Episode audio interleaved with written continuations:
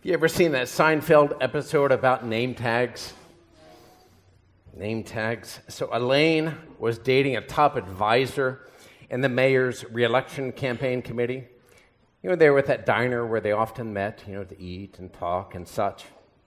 And she said, You know, if I was running for mayor, I would have as one of my themes that all New Yorkers should wear name tags. That way, you could walk down the street and call one another by name. It'd be a friendlier place, be like a small town. Name tags. And then the next scene is Jerry's apartment, where Elaine's at. Kramer bursts in like he normally does, and with his great exuberance, begins talking about how the campaign is now suggesting that all New Yorkers should wear name tags. And she gets excited, and then he says, What a stupid idea. The news media is talking about this costing the mayor his reelection. And then it cuts away to a news report, nightly news. The mayor has just fired his top advisor, you know, the one behind the whole name tag fiasco. His poll numbers continue to drop. You know, evidently, it was too much sharing, too much exposure, too much invasion of privacy, maybe too much intimacy with strangers, or at least for New Yorkers at any rate. What do we hear in that first reading? Having come down in a cloud, the Lord stood with Moses there and proclaimed his name Lord. Now, Lord, the word Lord in most Christian Bibles has been inserted in place of what is there in the original Hebrew scriptures. That is the holy name of God. Jews never speak God's holy name. And so when they're reading scripture out loud, they always replace his holy name with Lord, for example, out of reverence, out of respect. Ours is indicated by the word Lord being in all caps, typically. You'll see that in your missals. Sharing your name I mean, that allows for intimacy, closeness. You can call one another by your own personal name. But it does also make you vulnerable. Your name can be misused. I mean, the only reason God's name can be taken in vain by us is because He has shared it with us. He's come close to us. You know, this finds its clearest expression in Jesus. What did Jesus say when speaking with his Father? I have made known your name to them and will make it known, especially on the cross and the resurrection, that the love with which you have loved me may be in them and that I may be in them. I mean, that's intimacy.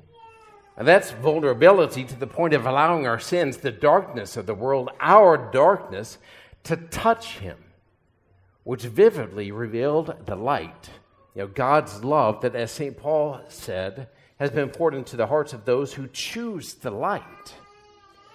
Now, another name for God's love is His Holy Spirit, which creates a fellowship, as we heard St. Paul suggest. The fellowship of the Holy Spirit be with all of you.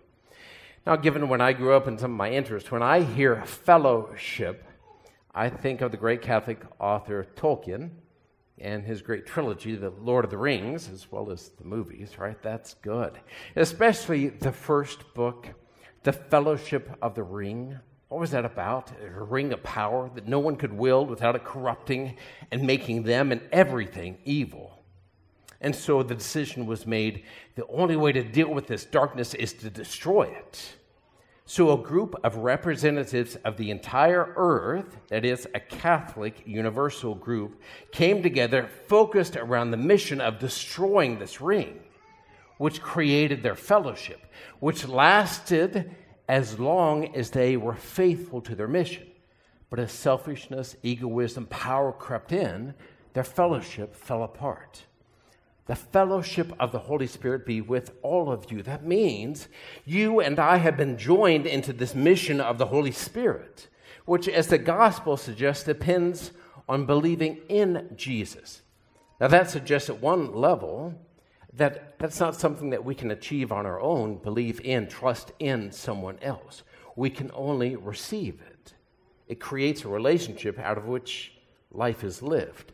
Now, this comes out in a marvelous way in some of the old translations because the word in that is translated as I in, believe in, can also be translated as on. So we always hear believe in Jesus, but it is as legitimate to translate the word in as on. So some of the old translations have believe on Jesus, which strikes our ears as very strange. But think about what it's saying believe on him, ground your life in him, build it up on him. He's the foundation of a true existence. Fellowship of the Holy Spirit, believing in Jesus, and accepting God's invitation to be intimately close with him must have something to do with light and love and giving of oneself to God and others you know, to the very end.